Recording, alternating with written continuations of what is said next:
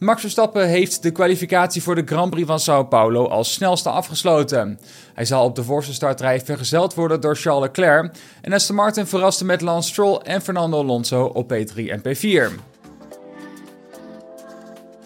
De kwalificatie begon wat later dan gepland. Q1 werd namelijk een kwartier uitgesteld omdat de baan extra schoongemaakt moest worden. Toen het eenmaal begonnen was, wilden teams niet het risico nemen om pas laat naar buiten te gaan, omdat er een kans was op regen. Dus gingen alle 20 coureurs direct naar buiten toen het licht op groen ging voor Q1. Aan het einde van de sessie stond Russell bovenaan met een 1.10.3, een honderdste voor Verstappen. De AlphaTauris van Yuki Tsunoda en Daniel Ricciardo gingen niet door naar Q2, evenals Logan Sargent en de Alfa Romeo's van Valtteri Bottas en Zhou Guanyu.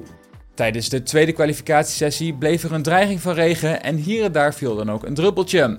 Verstappen stond bovenaan na de eerste run in Q2 met een 1.10.1. Norris ging uiteindelijk nog 14 honderdste van een seconde harder dan Verstappen en sloot Q2 als snelste af. Hulkenberg, Ocon, Gasly, Magnussen en Albon gingen niet door naar Q3.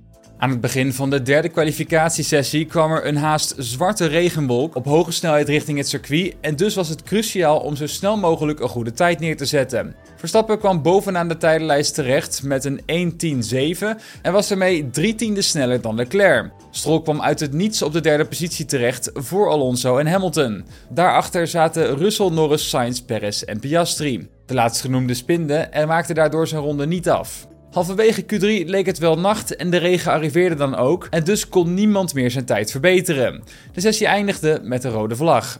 Deze Max Verstappen heeft dus pole position veroverd tijdens de kwalificatie voor de Grand Prix van Sao Paulo.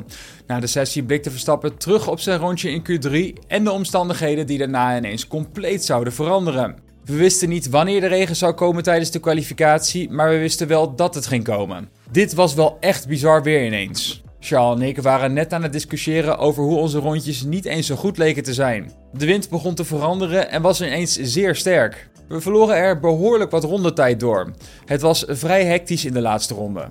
Verstappen blikt ook vooruit op zondag. Hij verwacht dat de teams dicht in de buurt van elkaar zitten en kent de sleutel tot succes op Interlagos. Het lijkt dicht bij elkaar in de buurt te zitten. Je kunt dit al zien tijdens de kwalificatie en ik verwacht dat dit tijdens de race ook zo gaat zijn. Er is hier vaak veel degradatie van de banden, dus het gaat om het managen van de banden. Vorig jaar deden we dit niet goed en dit jaar gaan we het beter doen. En Lance Stroll heeft dus de derde positie gepakt in de kwalificatie voor zondag.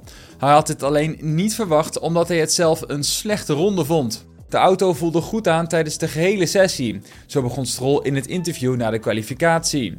Q3 was wel een uitdaging. Mijn ronde was best wel slecht, maar de weersomstandigheden sloegen ook om. Ik blokkeerde een wiel een paar keer en miste een aantal apexen. Maar uiteindelijk was het dus wel goed genoeg voor een top 3, wat een geweldig resultaat is. Na een lastige periode sinds de zomerstop voorbij is, hoopte Aston Martin coureur op meer geluk op zondag. We hadden een prima race in Austin, maar een week later in Mexico zat het ons weer tegen. Vandaag was dus wel een goede dag. Al dus Lance Stroll. Na de kwalificatie is tijdens de stormachtige omstandigheden rondom Q3 een deel van een tribune ingestort. Het lijkt te gaan om het dak van een van de grandstands.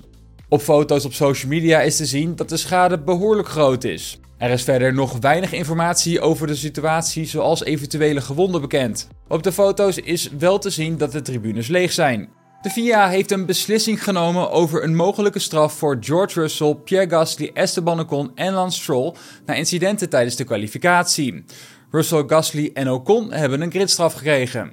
De drie coureurs waren tijdens de kwalificatie bij verschillende incidenten betrokken. Russell zou Gasly geblokkeerd hebben bij de pitstraat, iets waar de FIA de laatste raceweekenden zich steeds meer op focust en ook al straffen heeft opgeleverd. Hier heeft Russell nu dus ook twee plaatsen gridstraf voor gekregen, een straf die gaat gelden voor de race op zondag. Russell zou niet genoeg naar links zijn gegaan, waardoor hij dankzij de straf van P6 naar P8 gaat. Gasly zou echter zelf ook aan het einde van de pitstraat geblokkeerd hebben, iets waar Sergio Perez dan weer last van zou hebben gehad. Ook Gasly heeft dus twee plaatsen gridstraf gekregen hiervoor en zakt van P13 naar P15. Het incident van Ocon staat op zichzelf, maar het gaat wel om hetzelfde vergrijp. Ocon heeft dus ook een gridstraf van twee plaatsen gekregen voor de race op zondag. Hij begint zondag dus niet van P12, maar op P14. Lance Stroll werd ook onderzocht, maar kreeg geen straf, ondanks het feit dat hij over de tijd van de maximale ronde tijdens de kwalificatie ging. Volgens de FIA kwam dit omdat hij uit de weg ging voor een andere coureur. De Grand Prix van Las Vegas zal over twee weken voor het eerst gehouden worden. Het evenement loopt echter risico qua entertainment een rommeltje te worden. Tienduizenden personeelsleden uit de horeca zijn namelijk van plan om te gaan staken.